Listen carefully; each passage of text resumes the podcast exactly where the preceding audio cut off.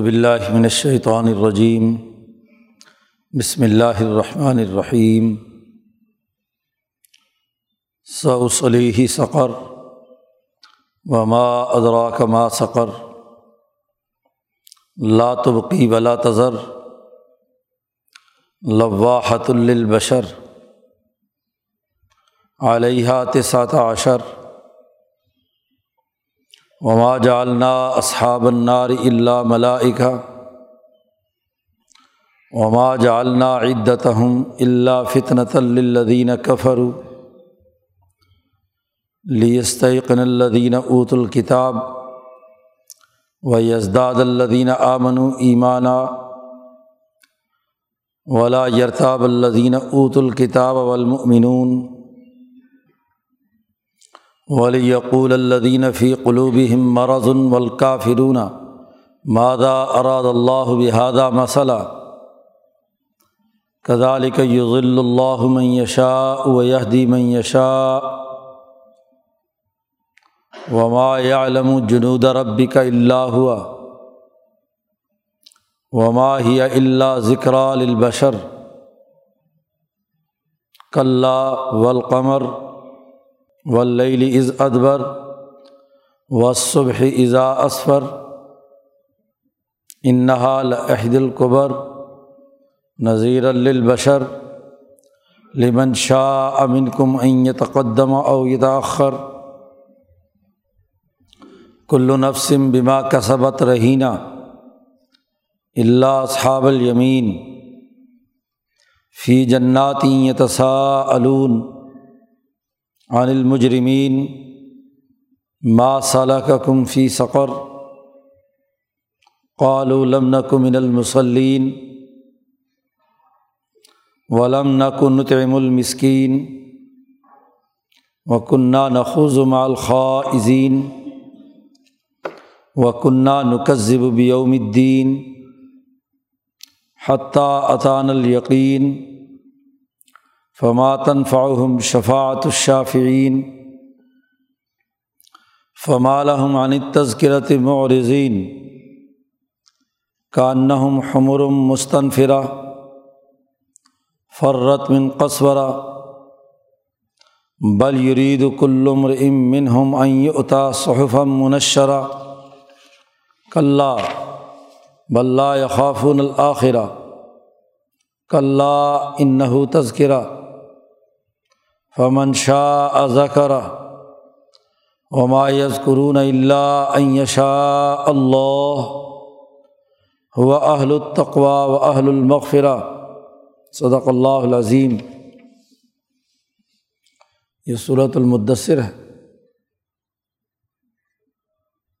کل کی گفتگو میں یہ بات واضح کی گئی تھی کہ جن ابتدائی صورتوں میں صورت العلق صورت نون صورت المزمل میں قومی اور بین الاقوامی انقلاب کی نشاندہی کی گئی تھی اور بتلایا گیا تھا کہ ظالم متکبر تاغوتی قوتوں کی اطاعت نہیں کرنی، صرف اللہ رب العزت کو تسلیم کرنا ہے اور اس کے قائم کیے ہوئے نظام کو غالب کرنا ہے۔ اور پھر ان تمام کی جو بنیادی اقدار اور اخلاق اس کی نشاندہی صورت کے شروع میں کی گئی کہ دشمن کے نظاموں کو توڑنے والے اٹھ اور عدل و انصاف کے قیام کے لیے ان متکبروں اور ظالموں کو ڈرائیے قوم فنظر اور اخبات کا حکم دیا گیا کہ اللہ کی تکبیر، اللہ کی بڑائی کا اعلان کیجیے تہارت کے خلق کی نشاندہی کی گئی۔ وہ سیابہ کا فتح سماعت سے متعلق بنیادی امور واضح کیے گئے۔ تو چاروں اخلاق کی نشاندہی کی گئی۔ اور نبی کرم صلی اللہ علیہ وسلم سے کہا جا رہا ہے کہ آپ انسانیت میں ان اخلاق اربا کی قومی اور بین الاقوامی حکومت قائم کرنے کے لیے اٹھ کھڑے ہوں۔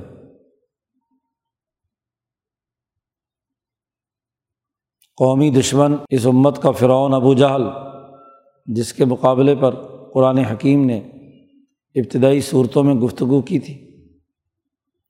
اس صورت میں بین الاقوامی مفادات کے حصول کا خواہش مند ولید ابن مغیرہ سوسائٹی کا ایک ایسا فرد منتخب کیا جس میں وہ بنیادی امور پائے جاتے تھے جن کا تذکرہ کل کیا گیا کہ اکلوتا پیدا ہوا، مال بہت، اولاد، ہر وقت اس کے سامنے حاضر، دس بیٹے ہیں، خود گیارہواں ہیں پوری ایک ٹیم ہے، سیاسی اثر رسوخ بھی رکھتا ہے، مال بھی بہت پھیلا ہوا ہے، ادھر ادھر رابطے بھی بہت ہیں۔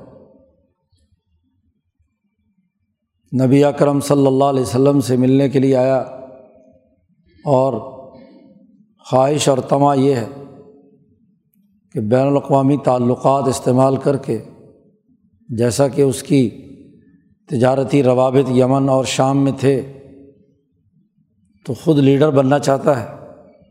سمایت ما و نزیدہ مزید اضافہ ہو، مزید طاقت اور قوت اکٹھی ہو۔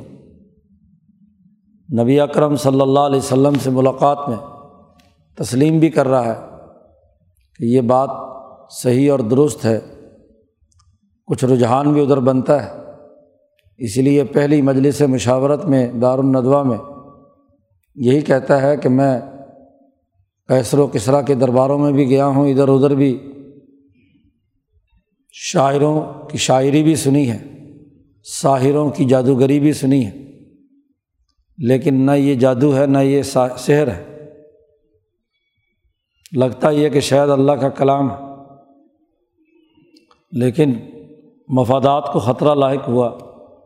باقی دار الندوہ کے لوگ انہوں نے دباؤ ڈالا۔ اس برادری اور خاندان اور اپنی اس مفاداتی سوچ کے تحت اس نے ایک خاص رویے کا اظہار کیا۔ اس کا نقشہ قرآن نے کھینچا ہے پیچھے۔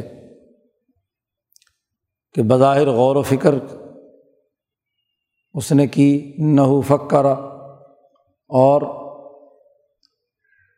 بظاہر اس نے قدرا سوچ و بچار قائم کیا اور بیلنس شیٹ قائم کرنے کی کوشش کی کہ اگر میں حضور صلی اللہ علیہ وسلم پر ایمان لاتا ہوں تو اس کے مفادات کیا ہوں گے؟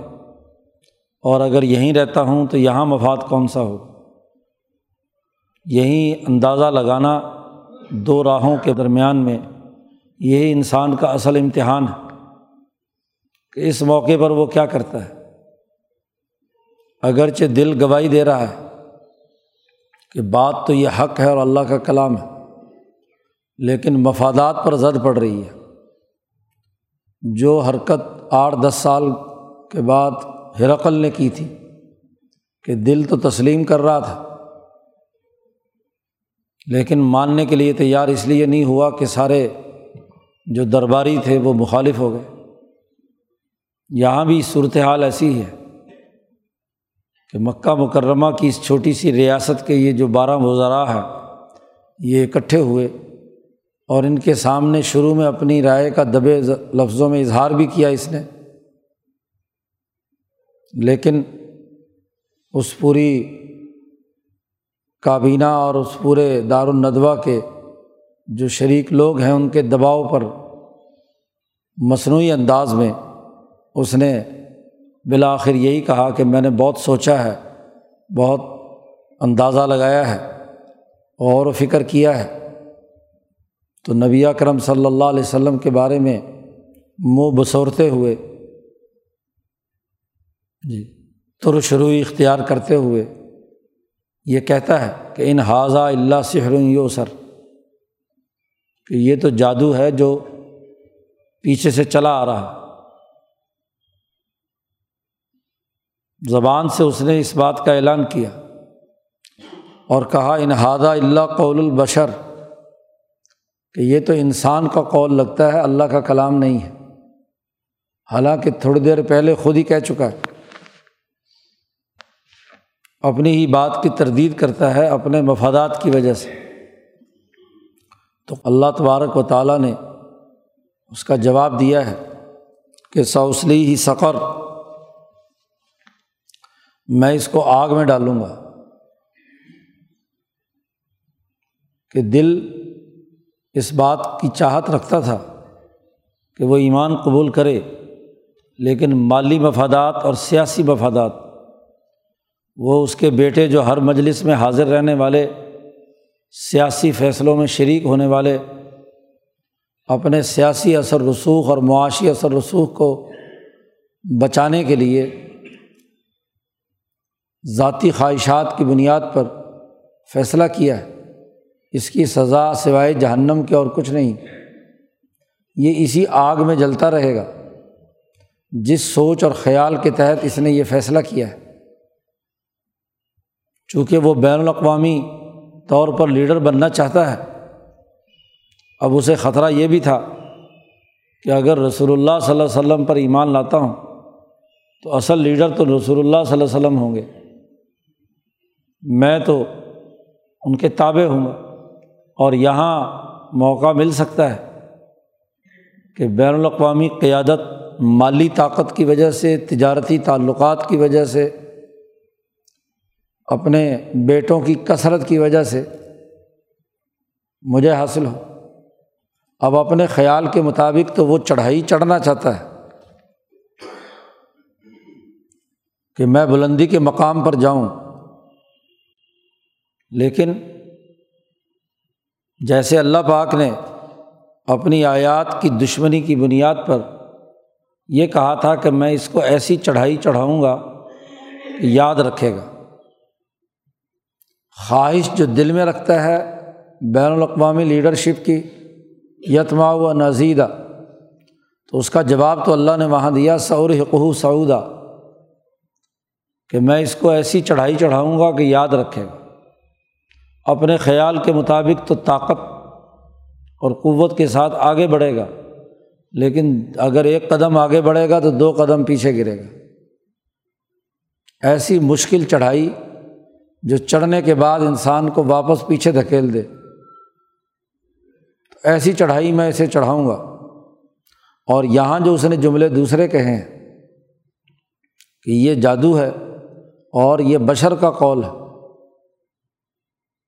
تو اس کے جواب میں اللہ نے کہا سوسلی ہی سقر، کہ میں اسے آگ میں ڈالوں گا۔ وما ادرا کا ماں سقر۔ آپ کو کیا معلوم کہ وہ آگ کیسی ہے؟ اس دنیا کی آگ کے مقابلے میں اس کی طاقت اور قوت اور جلانے کی صلاحیت کیسی ہے؟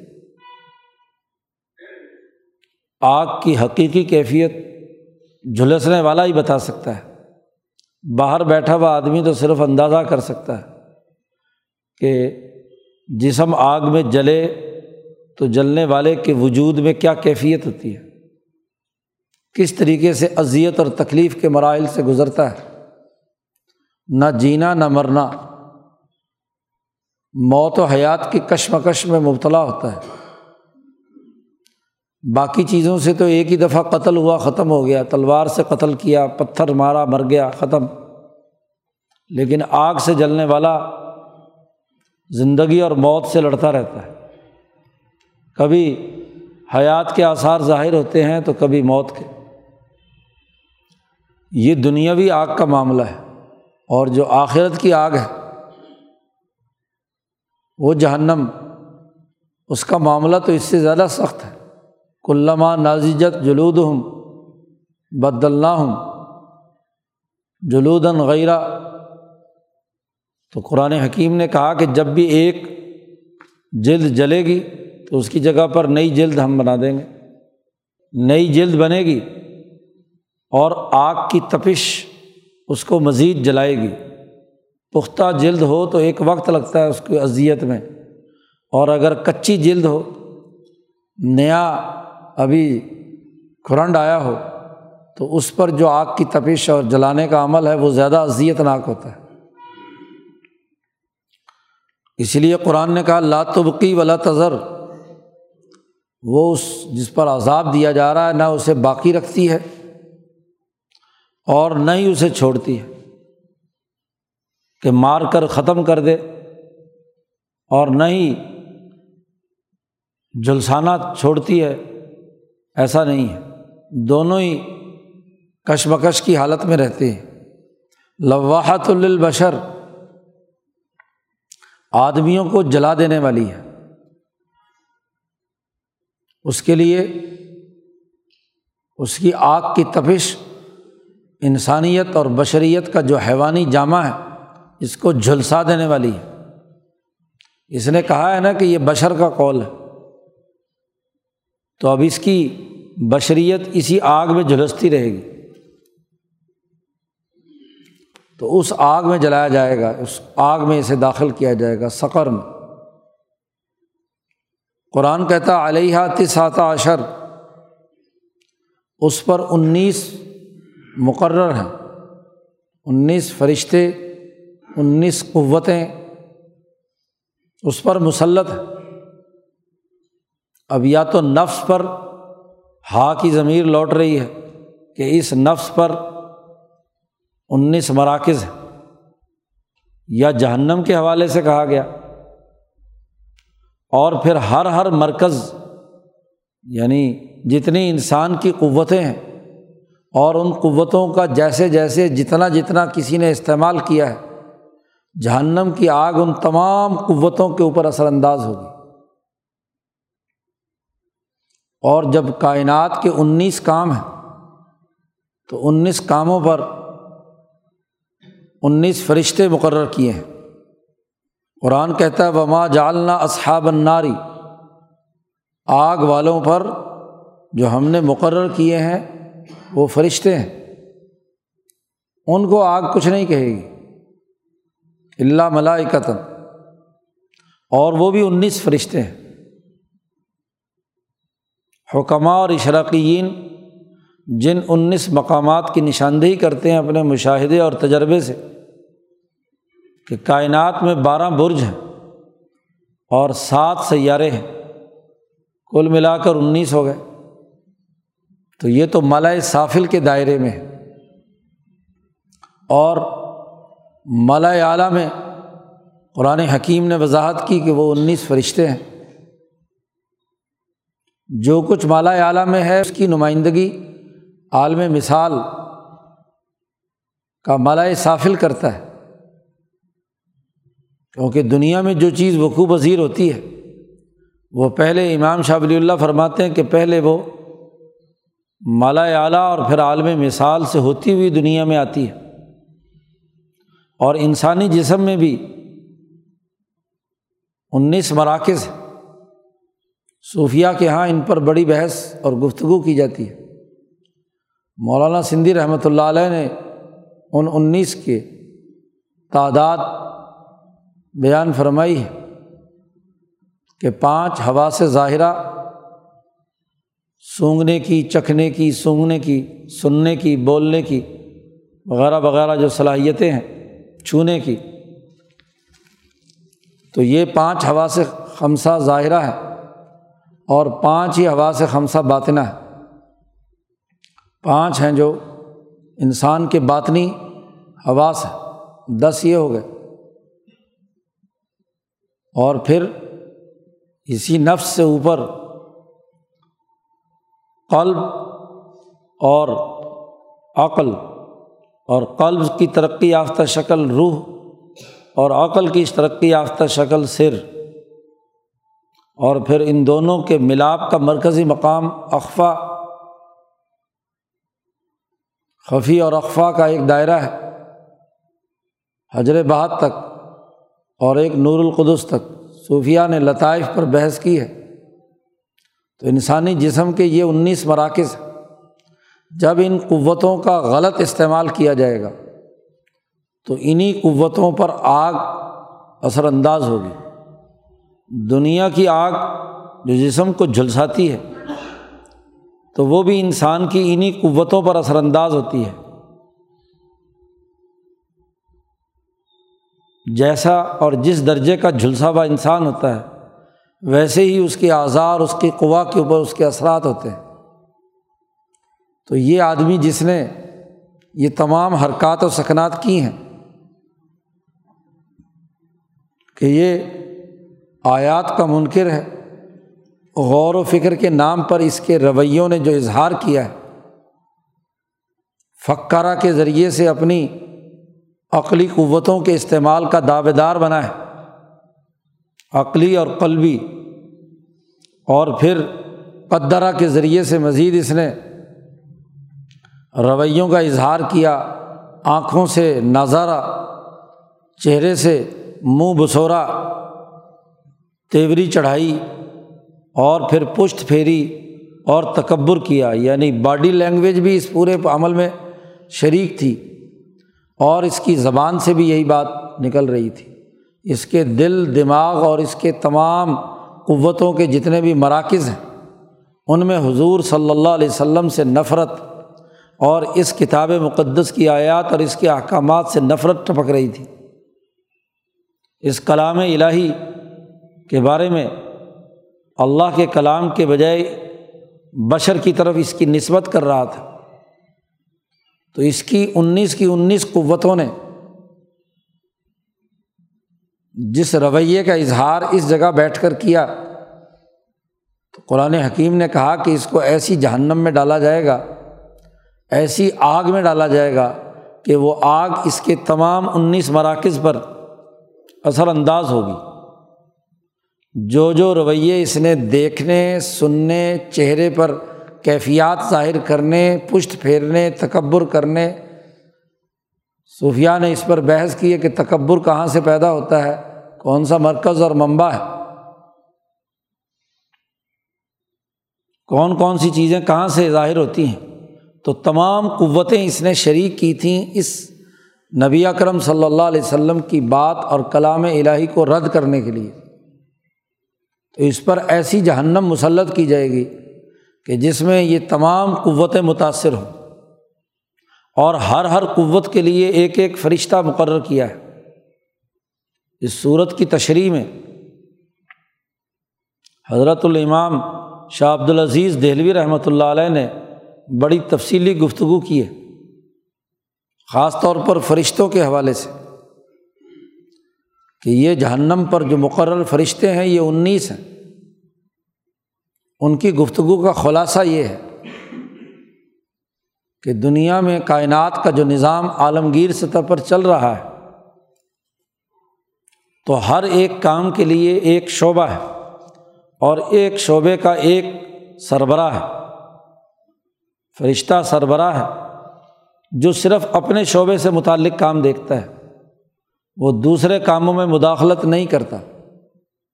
بطور مثال کے بات بیان کی حضرت نے کہ جیسے اسرائیل کا کام صرف روح قبض کرنا ہے وہ جبرائیل کی طرح وہی نہیں لاتا۔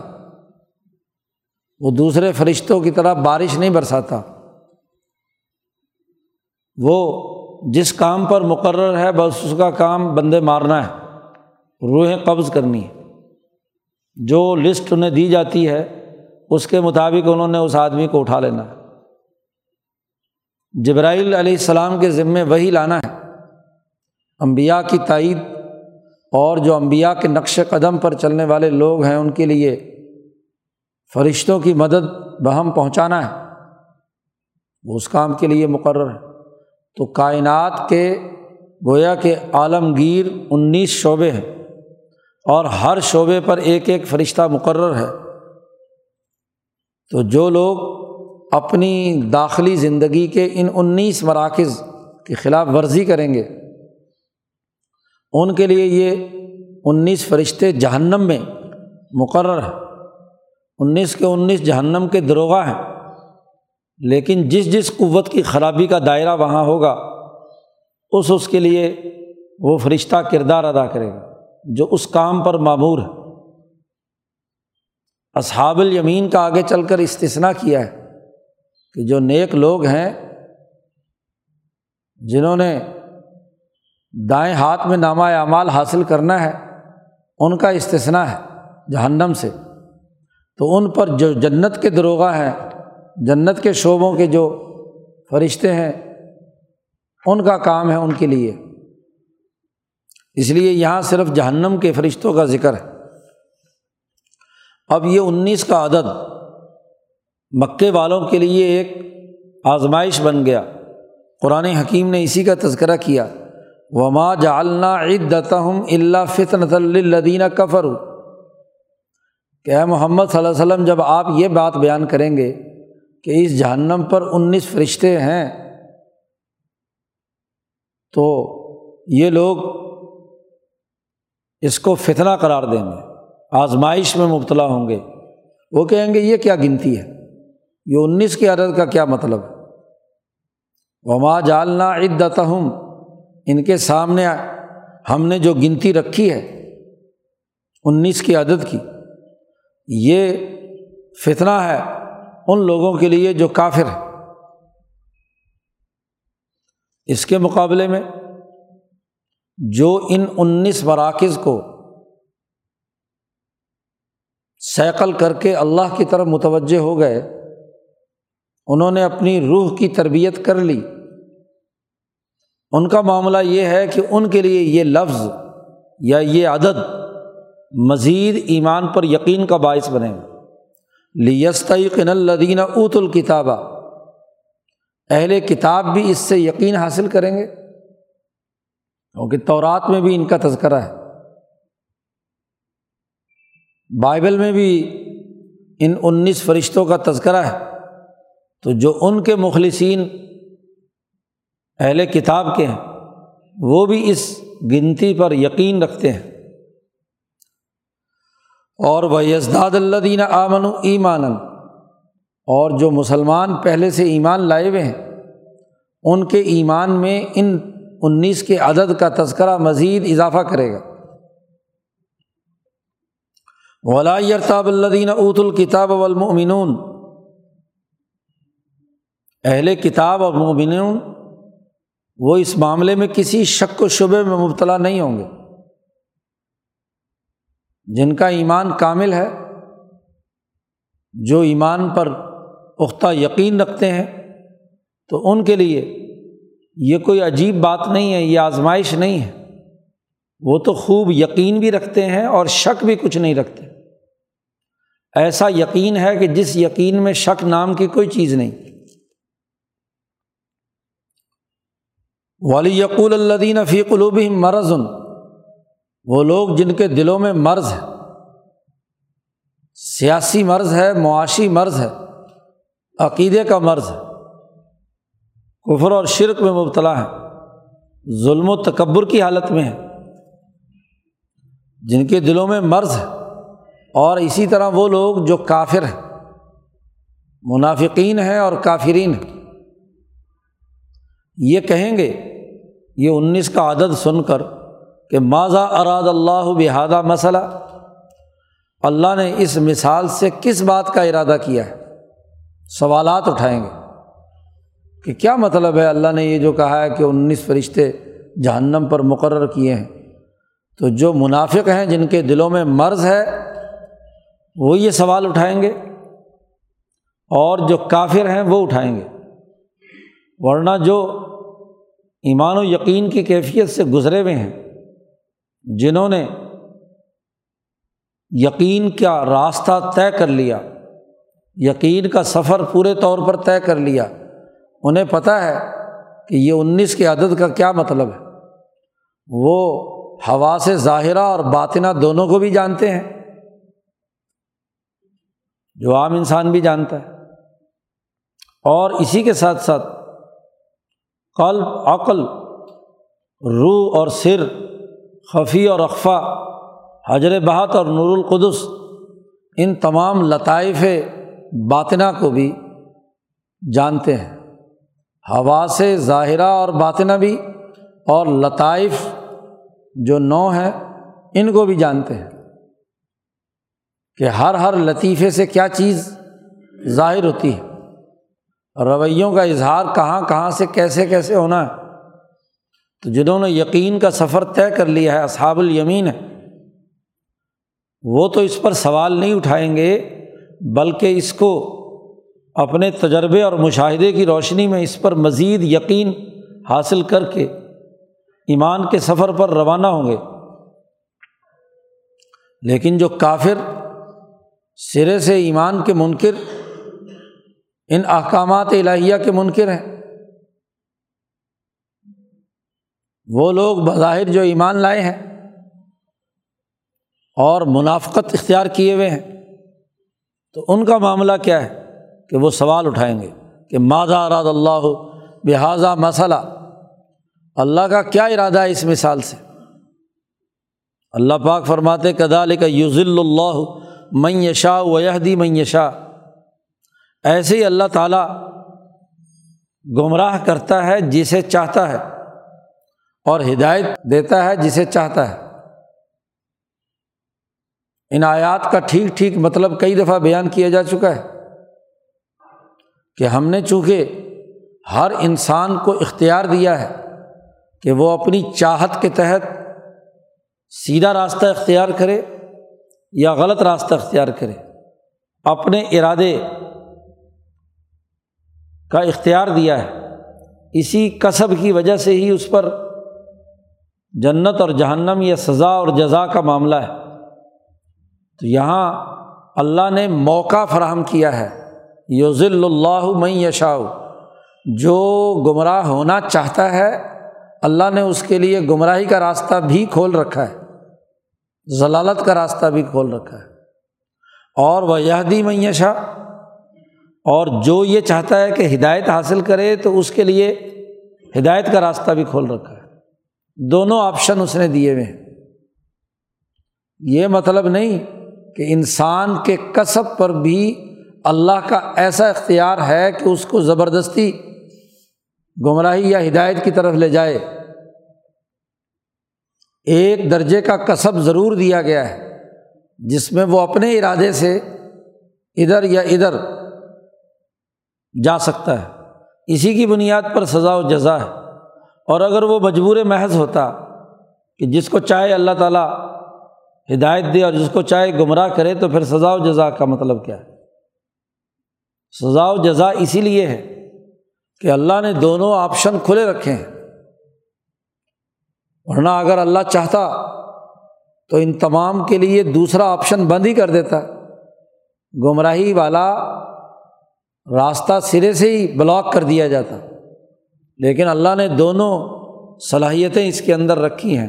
ادھر جائے یا ادھر جائے۔ اس لیے فرمایا، کلن نمد ہاؤلائی و ہاؤلائی مناتائی ربک۔ جو ادھر جانا چاہتا ہے اس کی بھی مدد کرتے ہیں اور جو ادھر جانا چاہتا ہے ادھر اس کی بھی مدد کرتے ہیں۔ باقی رہا یہ انیس کا عدد۔ تو کائنات کا پورا نظام صرف جہنم کے ان انیس فرشتوں پر ہی محدود نہیں، بلکہ پوری کائنات جو بکھری ہوئی ہے، اس کی جو وسعت ہے اس میں اللہ کے لشکروں کی کوئی گنتی نہیں ہے۔ وما یا علم و جنود رب کا اللہ ہوا تیرے رب کے لشکروں کو تو سوائے اللہ کے اور کوئی نہیں جانتا کہ کہاں کہاں اور کیسے کیسے ہیں۔ یہاں بات تو جہنم کے ان فرشتوں کی ہو رہی ہے کہ جو انسانیت کی نسبت سے اس کی انیس قوتوں کو صحیح استعمال نہ کرنے والے ہیں، ان کے لیے جہنم میں اسی درجے کی سزائیں، اسی درجے کی اذیت۔ اور آج کل تو جسمانی اذیت سے زیادہ ذہنی اذیت زیادہ تکلیف کا باعث ہوتی ہے۔ عقل اذیت میں ہو، قلب اذیت میں ہو، روح اذیت میں ہو، سر اذیت میں ہو اقفا اذیت کے اندر ہو تو لطائف جتنا زیادہ انسانی روح لطیف ہوتی چلی جاتی ہے، اتنی ہی اس کی اذیتوں اور تکلیفوں کا دائرۂ کار بڑھتا چلا جاتا ہے۔ بعض لوگ ہوتے ہیں جنہیں جسمانی طور پر صرف ہوا سے جو ظاہرہ ہیں، وہ اذیت میں ہوتے ہیں۔ لیکن باطنی قوت اور ہمت سے وہ اس اذیت کو دھکیل رہا ہوتا ہے۔ باطنی حواس پر بھی اگر کوئی کیفیت آ جائے تو اپنی روح اور سر کی طاقت سے، وہ ان باطنی حواس کو قلبی قوت اور جرت سے، عقلی شعور سے وہ اس کا مقابلہ کرتا ہے۔ اپنی اس باطنی قوت کے اذیت کا۔ لیکن جس کی سارے مراحل، مراکز جو لطائف خراب ہو جائیں اور یکے بعد دیگر ایسی اذیت میں مبتلا ہوں، آگ جسم کو جھلسائے، وہ جسم کے ظاہری حواس کو بھی متاثر کرے باطنی آواز کو بھی، متاثر کرے ہمت بھی ٹوٹ جائے، عقل بھی ٹوٹ جائے، قلب بھی ٹوٹ جائے، خفی اقفا تمام لطائف ٹوٹ جائیں، تو اس سے بڑھ کر اذیت اور کیا ہوگی؟ باقی رہا لشکر اللہ کے، تو وہ بہت اس قدر ہیں کہ سوائے اللہ کے اور کوئی نہیں جانتا۔ یہ بات طے شدہ ہے کہ یہاں جو ہم نے یہ مثال دے کر بات سمجھائی ہے تو یہ بشر کے لیے نصیحت ہے۔ چونکہ شروع صورت کا آغاز اس سے ہوا تھا کہ قوم فنظر ڈرائیے۔ انسان کی ان قوتوں پر جو اثر انداز جہنم ہوگی، ان کے غلط استعمال کرنے پر اس سے ڈرائیے۔ اپنی ان قوتوں کو محفوظ رکھو۔ اپنے ہوا سے ظاہرہ اور باطنا کو بھی ڈسپلن میں لاؤ۔ صحیح ارتفاقات کے ذریعے سے اور اپنی لطائف باطنا کو بھی جو ملکی قوت سے پھوٹ رہے ہیں، انہیں بھی اس کلام الہی سے فیضیاب ہو کر عدالت کا خلق تہارت کا خلق اپنا کر سماہت کا خلق اپنا کر ان لطائف کو بھی درست کرو۔ اور اگر تم باز نہ آئے تو تمہارے لیے یہ آگ ہے۔ حضرت سندھی فرماتے ہیں کہ قرآن حکیم کا انداز اور اسلوب یہ ہے کہ وہ سوسائٹی کے کسی ایک خاص فرد کو سامنے رکھ کر اپنی بات سمجھاتا ہے، مثالوں سے بات سمجھنا آسان ہو جاتا ہے۔ اور ایسا ہی انسان اگر اگلی کسی سوسائٹی میں ہے بعد میں، تو اس کے تناظر میں بات اپنی سوسائٹی کا تجزیہ کرنا آسان ہو جاتا ہے۔ ذکرال البشر ہے قرآن حکیم، اور یہ پوری گفتگو انسانیت کے لیے نصیحت ہے۔ کلام اللہ کا ہے، قول بشر کا نہیں ہے، قول البشر نہیں ہے۔ بشر کے لیے تو ذکر ہے، نصیحت۔ کہ وہ اس کلام الہی سے نصیحت حاصل کر کے اپنے ان انیس مراکز کو، ان اخلاق اربا کی روشنی میں بہتر کرے، ترقی یافتہ بنائے۔ کل ہرگز ہرگز یہ بات نہیں ہے کہ یہ کوئی جادو ہے یا کوئی بشر کا قول ہے، نہیں۔ قرآن حکیم نے آیات قرآن اور اس انقلابی پروگرام کی بتدریج ترقی کے لیے چند قسمیں اٹھائی ہیں۔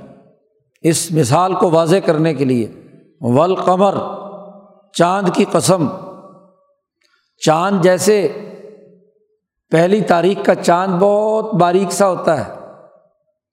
انسان کے قلب میں ایمان کا خیال پہلے مرحلے میں معمولی سے چاند کی طرح روشنی کرتا ہے، اور پھر بتدریج وہ نور بڑھتا بڑھتا چودھویں رات کے چاند کی طرح بڑھتا چلا جاتا ہے۔ تو چاند کی قسم، یہ جو نور الہی حضرت محمد مصطفیٰ صلی اللہ علیہ وسلم پر نازل ہوا ہے، آج اگرچہ ابتدائی زمانے میں اس کی روشنی بہت تھوڑی سی ہے، باریک سی دھار نظر آ رہی ہے۔ یہ جو اندازہ لگانے والا متکبر ہے، اس نے دیکھا کہ مکے کی اس حکومت کا سورج تو نصف النہار پر ہے۔ بڑی ہمارے رابطے اور تعلقات ہیں۔ اور نبی اکرم صلی اللہ علیہ وسلم کے ابھی ویسے تعلقات نہیں ہیں، یہ تو ابھی معمولی سے چھوٹا سا کام ہے۔ تو مجھے شاید اس میں کوئی مفاد نہیں ملے گا۔ تو قرآن نے کہا، نہیں، چاند کی قسم۔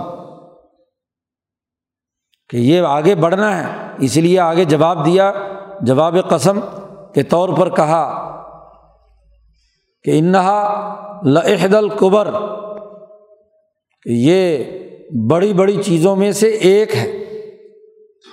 جی اس نے ابھی بڑھنا ہے۔ چاند نے اور آگے رات کی قسم اٹھائی۔ ولی از ادبر رات کی قسم اٹھائی جب وہ پیچھے جا رہے، بھاگ رہی ہو، ختم ہو رہی ہو۔ اور وہ صبح ہی ایزا اسفر صبح کی قسم جب وہ خوب روشن ہو کر پھیلتی ہے۔ تو ابھی تو رات کے جانے کا وقت ہے۔ یہ جو گھٹا ٹوپ اندھیرے انسانیت پر چھائے ہوئے ہیں، ظلمات موجود ہیں، ظلم کا نظام ہے، اس کی سیاہ رات ختم ہونے والی ہے، اور ابھی تو صبح طلوع ہوئی ہے، اور صبح کی طلوع ہونے میں رات کے جانے کا منظر بھی ہوتا ہے، اور نئی آنے والی روشنی کا آغاز بھی ہوتا ہے۔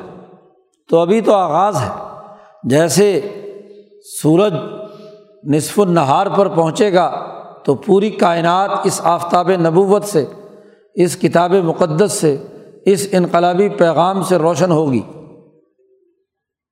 انہا لحد القبر، یہ بہت بڑی دعوت ہے۔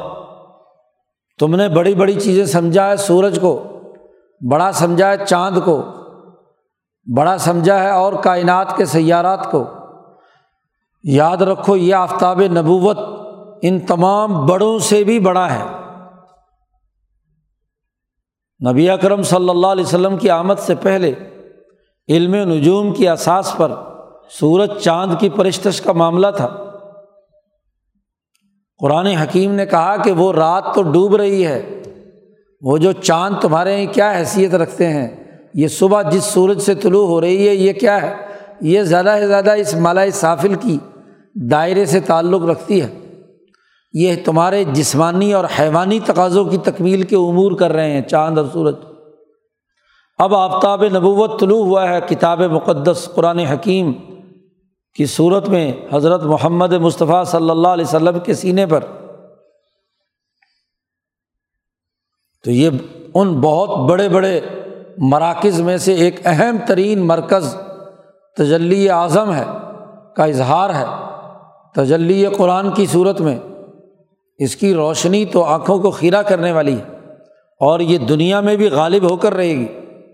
نذیر البشر یہ ایسی بڑی دعوت ہے، ایسا بڑا پروگرام ہے، قومی اور بین الاقوامی انقلاب کا نظریہ ہے، جو انسانوں کو، بشر کو تمام انسانوں کے لیے نذیر بن کر آیا ہے۔ کالا ہو، گورا ہو، مشرقی، مغربی ہو۔ آپ کی بیست کل انسانیت کی طرف ہوئی ہے۔ اور تمام انسانوں کے لیے نذیر ہے۔ پچھلی قوموں کے جو امبیا تھے، وہ تو اپنی اپنی قوموں کے لیے نذیر تھے۔ اور یہاں رسول اللہ صلی اللہ علیہ وسلم للبشر تمام انسانوں کے لیے نذیر بنا کر بھیجے گئے ہیں۔ لبن شاہ من کم اب تم میں سے جو چاہے آئیں تقدم او یا تاخر شروع اول والے میں ایمان لے آؤ، اس روشنی کو قبول کر لو، اس دعوت کو تسلیم کر لو۔ اور جو چاہے تو بعد میں اسے آنا پڑے گا۔ یہ تاخر تاخیر سے آئے۔ اور اگر انکار بھی کرے گا تو سسٹم میں بہرحال اسے آنا پڑے گا۔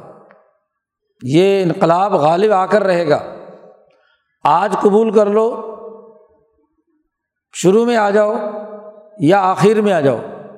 اسی بات کو نبی اکرم صلی اللہ علیہ وسلم نے فرمایا کہ لا یزال حاضت دین عزیز منی ان یہ دین ہمیشہ عزت والا اور غالب ہوگا۔ اور دنیا کے تمام لوگ ہر علاقے میں یہ غالب آئے گا۔ کوئی بستی، کوئی گھر، کوئی علاقہ ایسا نہیں ہوگا کہ جہاں یہ اسلام داخل نہ ہو۔ خواہ لوگ عزت سے قبول کریں یا ذلت اور رسوائی سے اس کا سسٹم کو مانیں۔ بے عز عزیز و ذل ذلیل کوئی عزت کے ساتھ اسے حاصل کرنا چاہتا ہے یا ذلت کے ساتھ؟ یہ بات طے ہے کہ یہ سورج اب طلوع ہو کر رہے گا۔ اسی کا غلبہ ہونا ہے۔ یہ بنیادی بات کہہ کر کہا کہ کل نفسم بیما کسبت رہینا یہ ساری قسمیں اٹھا کر مولانا سندھی فرماتے ہیں کہ یہ اصل جواب قسم ہے۔ ان تمام چیزوں کی قسمیں کھائیں اور اس دین کے نظیر ہونے تمام انسانیت کے لیے اور اس کے غلبے کا اعلان کرتے ہوئے کہا کہ دیکھو، ہر نفس بیما کسبت رہینہ، جو کچھ اس نے اعمال کیے ہیں وہ ان کا رہین ہے، ان کے گرفت میں ہے، اسی میں پھنسا ہوا ہے۔ وہ جس قوت کے زیر اثر ہو کر اس قوت کا غلط استعمال کیا، تو اسی قوت کے اندر وہ پھنسا ہوا ہے۔ کچھ لوگ ہیں، وہ محض جو ظاہری محسوسات ہے ظاہری چمک دمک ہے، جو ہوا سے ظاہرہ کو متاثر کرتے ہیں۔ کچھ اس میں الجھے ہوئے ہیں۔ کچھ وہ ہیں جو اس سے آگے بڑھ کر ہوا سے باطنا کے اندر الجھے ہوئے ہیں۔ جی اور کچھ وہ ہیں جو اس سے آگے بڑھ کر لطائف کے کسی ایک دائرے کے اندر الجھے ہوئے ہیں۔ صحیح کامل مومن وہ ہے جو ان میں الجھاؤ کے بجائے اس کا متمع نظر، اس کے پیش نظر، ذات باری تعلیٰ اس کا کلام، اس کی آیات، اس کی طرف سے نازل ہونے والا یہ آفتاب نبوت اس کے ساتھ وابستگی ہو۔ تمام قوتیں اس کے لیے حرکت کریں۔ قلب بھی، عقل بھی، نفس بھی، جسم کے تمام احساسات اور ادراکات بھی تو وہ اصحاب الیمین ہے اللہ اصحاب الیمین۔ اصحاب یمین نفس کے کیے ہوئے کاموں کے الجھاؤ میں نہیں ہوں گے، کیونکہ انہوں نے وہ کام نفس کے تقاضے سے کیے ہی نہیں، کہ نفس کا الجھاؤ موجود ہو۔ خواہشات نفس کو انہوں نے پامال کیا ہے۔ اور یہ خواہشات نفس روح کی بات ہو رہی ہے۔ اور روح کی یہ خواہشات جیسے جسمانی ہوتی ہیں ایسے ہی عقلی اور روحانی بھی ہوتی ہیں۔ اسی لیے ایک سالق اور صوفی آخر وقت تک بھی اللہ سے ڈرتا رہتا ہے۔ وہ کسی بھی جگہ پر کسی لطیفے تک بھی پہنچ جائے، سارے لطیفے اس کے زندہ ہو جائیں، تو پھر بھی وہ اللہ کے ڈر اور خوف میں مبتلا ہوتا ہے۔ کہیں بھی اپنے کامل ہونے کا دعویٰ نہیں کرتا۔ جس نے کامل ہونے کا دعویٰ کیا اس نے اپنے اس لطیفے یا ان لطائف کے الجھاؤ میں پڑ گیا۔ یہی سب سے بڑا فتنہ ہوتا ہے۔ حضرت شاہد القادر صاحب رائے پوری فرماتے ہیں کہ کچھ لوگ ذکر اذکار کر کے کچھ تھوڑا بہت عالم مثال سے ان کا ربط پیدا ہو جاتا ہے تو خود اپنی جگہ پر جا کر بڑے میاں بن کر بیٹھ جاتے ہیں۔ کہ اب میں ہی سب کچھ ہوں۔ لوگ آئیں مجھ سے فیض حاصل کریں۔ پیری مریدی کا سلسلہ شروع کر لیتے ہیں۔ حالانکہ جب تک جس کے زیر تربیت ہے، اس کی اجازت نہیں ہے تو اس وقت تک کبھی تک تو کمال پیدا ہی نہیں ہوا۔ اور اس کی اجازت اس وقت تک نہیں ہوتی جب تک کہ وہ اپنی ذات کی نفی نہ کرے۔ جس لطیفے پر بھی پہنچ جائے، اس لطیفے پر پہنچنے کے باوجود بھی اس کے الجھاؤ میں مبتلا نہ ہو۔ اگر اس کا مرہون منت ہے، اسی کا رہین ہے تو اس کا سلوک طے نہیں ہوا۔ وہ تو اسی الجھاؤ میں ہے۔ امام شاہ ولی اللہ فرماتے ہیں کہ توحید الہی میں اس کائنات کی تمام قوتوں کی رسیاں کاٹنی ہوتی ہیں۔ جو ان رسیوں سے جڑا ہوا ہے، تو وہ آزادی نہیں ہے۔ وہ تو اس نفس کے اس قوت کا رہین ہے۔ چاہے کوئی بھی ہو، اس کے تمام مراکز ذات باری تعالیٰ کے ساتھ علل اطلاق ذات بحت کے ساتھ، بغیر کسی تعین لا علت تعین اس کا رب تعلق اس کے ساتھ قائم ہو جائے۔ جس تفہیم میں شاہ صاحب نے عمرا خلفا علماء، مزدوروں، کسانوں، فوجیوں تمام کو دعوت دی ہے جو خطاب عام ہے، مسلم سماج کے نام اسی کے آغاز میں شاہ صاحب نے یہ بات واضح کی ہے۔ نبی کرم صلی اللہ علیہ وسلم کے دور میں قرآن حکیم کے نزول کے بعد تجلی اعظم کا تقاضا یہ ہے کہ انسان ہر چیز سے کٹ کر ذات باری تعالیٰ کے ساتھ اپنا تعلق قائم کرے۔ کوئی چیز اس کے راستے میں مزاحم نہ ہو۔ یہ یقین کی کیفیت، یہ حاصل کرنا اور اس کو حاصل کرنے والے لوگوں کو ہی اصحاب الیمین کہتے ہیں۔ اللہ اصحاب الیمین، امام شاہ ولی اللہ نے اپنی بات انہیں آیات سے اخذ کی ہے۔ وہ اصحاب الیمین کہاں ہوں گے؟ فی جنات جنات میں ہوں گے۔ یتسا علون عن المجرمین، آپس میں ایک دوسرے سے پوچھیں گے یا فرشتوں سے پوچھیں گے کہ وہ جو فلاں مجرم ہوتے تھے، وہ پتہ نہیں کہاں ہوں گے۔ دنیا میں جنہوں نے جرائم کیے ہیں، وہ جو اپنے نفس کے اعمال کے الجھاؤ میں ہیں۔ اسی الجھانے کو قرآن حکیم نے دوسری جگہ پر ایک اور جملے سے ظاہر کیا ہے۔ کلدینہ اب سلو بیما کسب کہ وہ اپنے کیے ہوئے اعمال کے الجھاؤ میں ہیں، اس کی گرفت میں ہے تو ایسے مجرموں کے بارے میں یہ جنت میں بیٹھ کر اصحاب الیمین سوال کریں گے۔ اللہ باغ جنت میں بیٹھے بیٹھے کھڑکی کھول دے گا، لو بات کر لو۔ کھڑکی بھی کھولنے کی کیا ضرورت ہے؟ ونڈو موبائل آج آپ کھول لیتے ہو، دور دراز کے بیٹھے ہوئے تو جہنمیوں کی ونڈو کیوں نہیں کھل سکتی؟ جنتیوں کے سامنے۔ تو جب وہ جی کھول کر دیکھیں گے اور ان سے سوال کریں گے ماں صلاح کا کم فی سقر؟ تم اس آگ میں کیوں شامل ہوئے، داخل ہوئے؟ کس چیز نے تمہیں یہاں داخل کر دیا؟ تو جواب دیں گے، وہی جو اخلاق اربا شروع میں بیان کیے ہیں، جن کے ڈرانے کے لیے نبی آئے ہیں، جس بد اخلاقی کی وجہ سے اس متکبر آدمی کے بارے میں اللہ نے کہا سوسلی سقر کہ ہر ایسے آدمی کو جو ان بد اخلاقیوں کا مرکز ہے، اس کو جہنم میں سقر میں میں داخل کروں گا۔ تو وہی جواب دیں گے قول الم کو من المسلین ہم نماز نہیں پڑھتے تھے۔ جو پیچھے کہا تھا کہ اپنے رب کی تقویر بیان کرو اور رب کا فکبر، اس کی خلاف ورزی۔ ان کی یہ انیس کی انیس قوتیں اس عمل کی مخالفت کر رہی ہیں، جس کے ذریعے سے ان کے ان تمام حواس کو اور ان قوتوں کو سیکل ہونا تھا، ملکیت کو بہتر ہونا تھا۔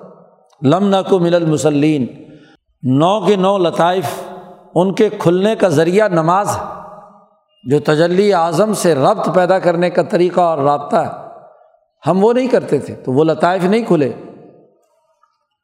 ولمنا کو نتم المسکین اور جو ہوا سے ظاہرہ اور باطنہ دس ہیں، ان کے کھلنے کا ذریعہ کیا ہے؟ مسکینوں کے کھانے کا بندوبست کرنا۔ ارتفاقات کو درست بنانا۔ انسانی حقوق ادا کرنا۔ عدل و انصاف کا نظام قائم کرنا۔ عدل و مساوات کا نظام بنانا۔ تو لمنا کو من المسلین و لمنا کو نتم المسکین۔ نماز نہ پڑھ کر ہم نے اپنے نو لطائف نہیں کھولے۔ یا ایک لطیفہ تو کھل گیا، دوسرا نہیں کھلا، تیسرا نہیں کھلا۔ نماز گنڈے دار پڑی، غفلت سے پڑی۔ تعلق معلّہ پیدا نہیں ہوا۔ اللہ کی طرف توجہ پوری نہیں ہوئی۔ اور ولم نہ کو نتم المسکین، ہم نے مسکینوں کے کھانے کا عدل و انصاف کا نظام نہیں بنایا۔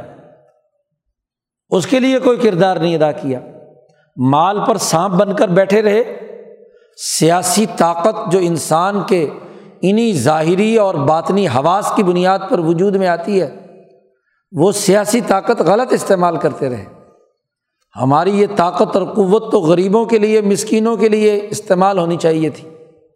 معاشرے میں جو ٹوٹے ہوئے طبقے ہیں، مسکین کہتے ہیں اس آدمی کو جو محنت مزدوری تو کرتا ہے، لیکن اتنی یافت نہیں ہے، اتنی تنخواہ نہیں ہے، اس کے پاس پیسے اتنے نہیں ملتے کہ جس سے وہ اپنی ضروریات بکفایت پوری کر سکے۔ یتیم تو وہ ہوتا ہے جو کما ہی نہیں سکتا۔ بچہ ہے، نابالغ ہے، کام کاج کرنے کی اہلیت اور صلاحیت نہیں ہے۔ اور مسکین وہ ہوتا ہے جو بالغ ہے، کام کاج کرتا ہے، مزدوری کرتا ہے، کاشتکار ہے، محنت کر رہا ہے۔ لیکن سوسائٹی اس کو رزق کا اتنا حصہ نہیں دے رہی جس سے وہ اس کی ضروریات پوری ہو سکیں۔ اس کے محنت کا استحصال ہو رہا ہے، وہ مسکین ہے۔ تو ہم نے اس مسکین کے لیے کھانے کا بندوبست نہیں کیا تھا۔ ہماری آنکھوں پر پردہ، ہمارے کانوں میں ڈانٹ ہماری زبانوں پر تالے ہمارے احساسات مر چکے تھے۔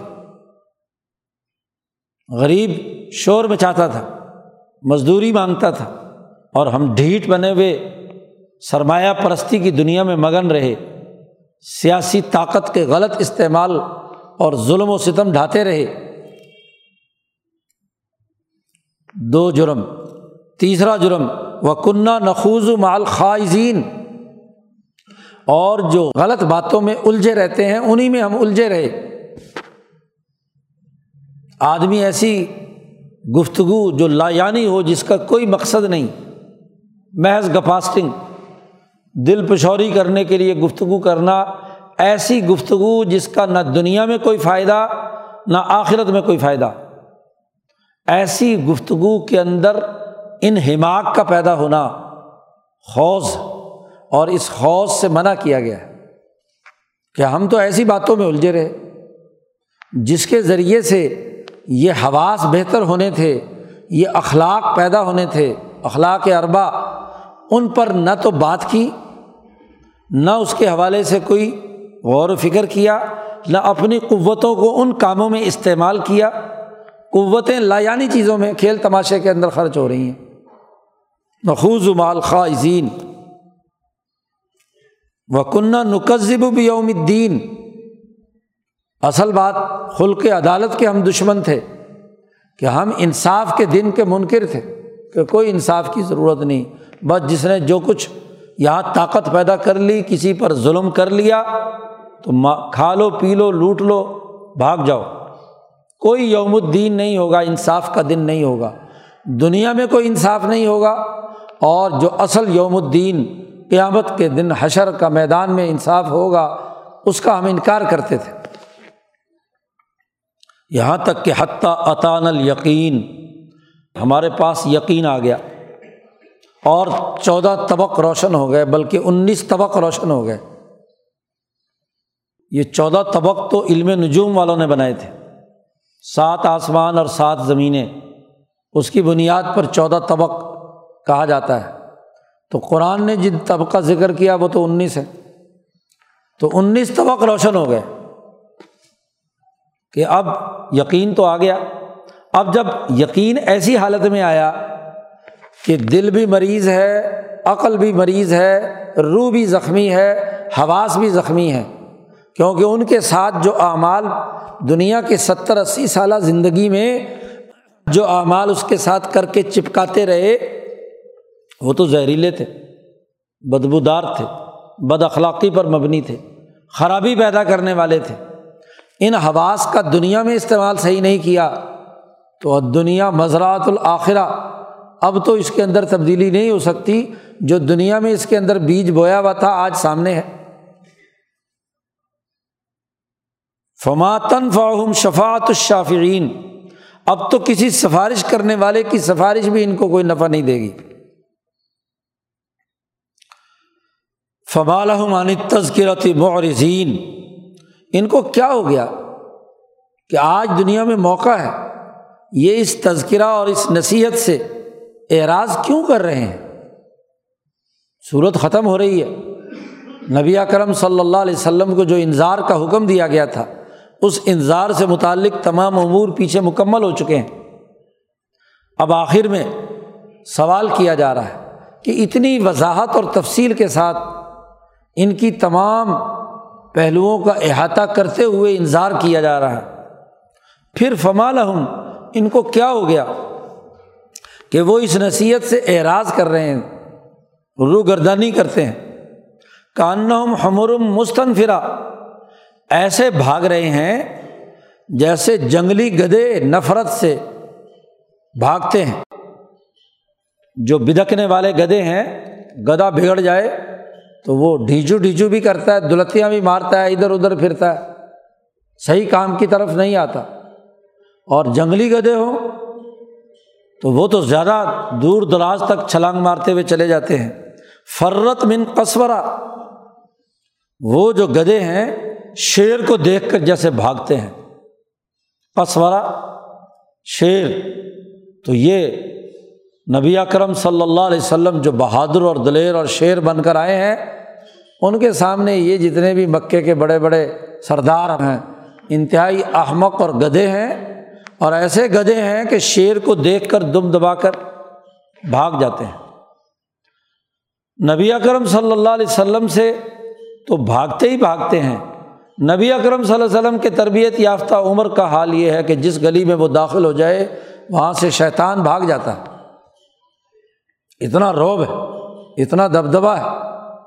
تو جیسے شیر سے بھاگتے ہیں، ایسے یہ بھی بھاگ رہے ہیں۔ شیر نے انظار کی للکار کی ہے، شیر دھاڑا ہے۔ اس نے اعلان کیا ہے کہ باز آ جاؤ ورنہ سوسلی ہی سقر سعور حقہ سعودہ دیکھیے ان ابتدائی تمام صورتوں میں ایک جملہ ایسا ضرور ہوتا ہے جو انتہائی سخت عذاب اور سزا سے متعلق ہوتا ہے۔ صورت العلق میں بھی کہا، لنصف عام بناسیا صورت نون جو دوسری صورت نازل ہوئی، اس میں بھی کہا ثناسم الخرتوم اس کی ناک کو ہم زمین پر رگڑیں گے۔ صورت مزمل میں بھی کہا کہ ہم ان کی طرف رسول بھیجا ہے۔ اور وہ رسول جیسے موسا علیہ السلام نے فرعون کو غرق کیا تھا، ایسے ان کے بھی غرق کا انتظام ہو چکا ہے۔ اور اس صورت میں بھی کہا کہ یہ آگ جو جلانے والی ہے، یہاں شیر جیسے دھاڑتا ہے اور جنگل سے گدے بھاگ جاتے ہیں، تو اب نبی اکرم صلی اللہ علیہ وسلم جو پیغام لے کر آئے ہیں، یہ جو انظار کیا اس انظار کے نتیجے میں یہ جنگلی گدوں کی طرف بھاگتے ہیں۔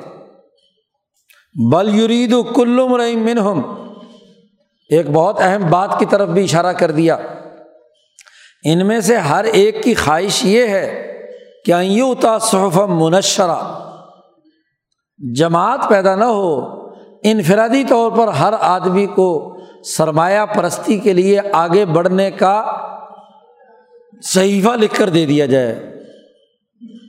تنہا اسی کو، اکیلے اسی کو لکھا ہوا ورق ملے جس میں اسی کے لیے خوشخبری ہو۔ باقی قوم، باقی مسکین اور یتیم اور غریب اور مظلوم ان کی بات مت ہو۔ ان میں سے ہر آدمی انفرادی طور پر صحف منشرہ چاہتا ہے۔ امبیا کی پچھلی تعلیمات سے یہ تو تھا کہ نامہ اعمال اچھے ہاتھ میں ملے گا، جنت میں داخل ہونا ہوگا۔ تو اس لیے ولید نے پیچھے کہا تھا کہ اگر بالفرض جنت ہوئی بھی تو وہاں جا کر بھی جنت مجھے ہی ملے گی۔ جب دنیا میں میرے پاس مال ہے، دنیا میں میرے پاس اولاد ہے، تو وہاں بھی مجھے ہی ملے گی، تمہیں نہیں ملے گی۔ اکیلے میرے پاس ہی وہ نامہ اعمال کا صحیفہ ہوگا۔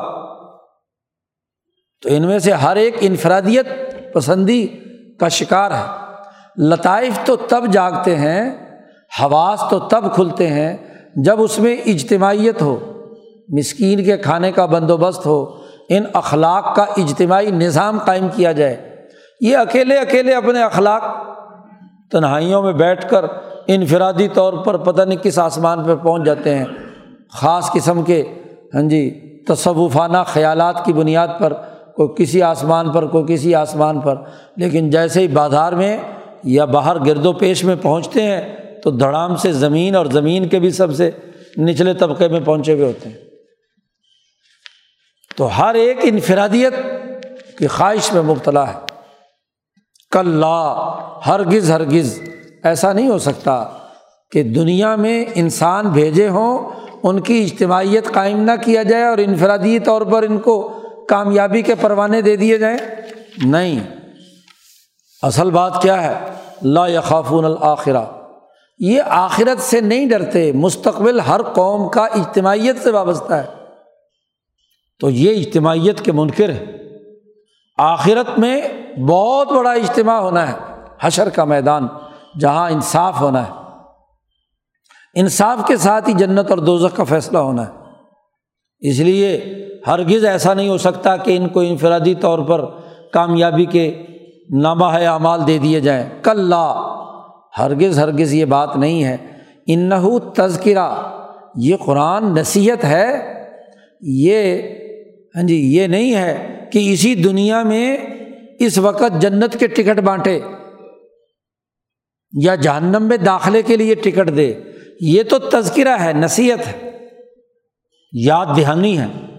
فیصلہ تم نے خود کرنا ہے، تمہارے نفس نے کرنا ہے کہ تم اس تذکرہ اور نصیحت کو قبول کرتے ہو یا قبول نہیں کرتے۔ عمر فاروق رضی اللہ تعالیٰ عنہ نبی کرم صلی اللہ علیہ وسلم سے روایت نقل فرماتے ہیں کہ نبی اکرم صلی اللہ علیہ وسلم نے فرمایا کہ دیکھو ہدایت میرے اختیار میں نہیں ہے۔ میں ہدایت دینے والا نہیں ہوں۔ ہدایت کی توفیق تو اللہ تعالیٰ دیتا ہے۔ میں ہدایت کی دعوت دینے والا ہوں۔ دائی بنا کر بھیجا گیا ہوں۔ اس کا ماحول بنانے کے لیے مجھے بھیجا گیا ہے۔ خود میں تمہیں کوئی ہدایت دے سکوں؟ یہ نہیں۔ اور جملہ فرمایا، نبی کرم صلی اللہ علیہ وسلم نے کہ شیطان کے اختیار میں بھی یہ نہیں ہے کہ تمہیں گمراہی دے۔ وہ بھی تمہارے لیے مزین ہے۔ جیسے میں تمہارے لیے دائی بنا کر بھیجا گیا ہوں، ہدایت کے راستے کی، ایسے ہی شیطان بھی تمہارے لیے مزین ہے کہ چیزوں کو خوبصورت بنا کر تمہارے سامنے پیش کرتا ہے۔ گمراہی شیطان کے اختیار میں بھی نہیں ہے۔ یہ گمراہی تو تم نے خریدنی ہے اپنے فیصلے سے۔ یہ ہدایت تو تم نے خریدنی ہے کہ میرے اس تذکرے کو، اس نصیحت کو سامنے رکھ کر اس کی روشنی میں تم ہدایت کا راستہ اختیار کرتے ہو یا شیطان نے تمہارے سامنے جو ملمہ کاری کر کے خوبصورت چیزیں پیش کی ہیں، تم اس کے راستے پر چلتے ہو۔ اس لیے قرآن نے کہا، فمن شاہ ذکرا یہ نصیحت ہے یہ کوئی زبردستی نہیں ہے۔ جو چاہے اس سے نصیحت حاصل کرے۔ اور وما یز قرون اللہ یشا اللہ نصیحت بھی وہ لوگ حاصل کریں گے جن کے بارے میں اللہ چاہے گا۔ اللہ نے انہیں توفیق دی۔ اللہ نے ان کو دو چیزوں میں سے ایک کا اختیار دیا۔ اور پھر انہوں نے اپنے اختیار سے وہ رصیت حاصل کی۔ تو وہ نصیحت حاصل کریں گے اور جو یہ نصیحت حاصل کر کے اپنے ان انیس لطائف اور حواس کو درست اور ٹھیک بنا لیں گے، وہ اہل التقوا و اہل المغفرہ، وہی تقوا والے ہیں اور انہیں کی مغفرت ہونی ہے۔ انہوں نے گویا کہ اللہ کا ڈر پیدا کر کے ان اخلاق اربا کی بنیاد پر عادلانہ نظام قائم کر دیا سماہت بھی پیدا ہو گئی عدالت بھی پیدا ہو گئی تہارت اور اخبات بھی پیدا ہو گئی اور ان چاروں کے ذریعے سے وہ متقی بن گئے، پرہیزگار بن گئے۔ تو اسی کے نتیجے میں المغفرہ ہے، مغفرت۔ اور اگر یہ اخلاق اربا پیدا نہیں ہوئے، نصیحت حاصل نہیں کی انظار کا اثر نہیں ہوا، اسی فکر میں غلطہ و پیچا رہے، تو پھر ان کے لیے سقر ہے۔ تو پوری صورت میں جس کا آغاز بھی انظار سے ہوا اور اختتام بھی اس کا ہاں جی انظار کے حوالے سے ہوا کہ کون اس انظار کے نتیجے میں صحیح راستے پر چلتا ہے اور کون غلط راستے پر چلتا ہے۔ تو اس طرح قرآن حکیم نے جو بین الاقوامی انقلاب پیدا کرنا ہے انسانیت میں اخلاق اربا کا، اس کو اس صورت کا موضوع بنا کر اس سے متعلقہ بنیادی اثاثی امور واضح کیے ہیں۔ اللہ تعالیٰ قرآن حکیم کو سمجھنے اور اس پر عمل کرنے کی توفیق عطا فرمائے۔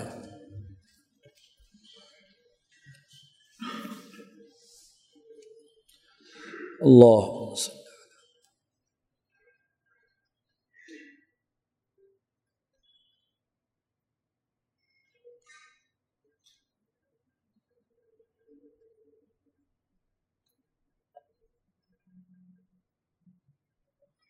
اجمائی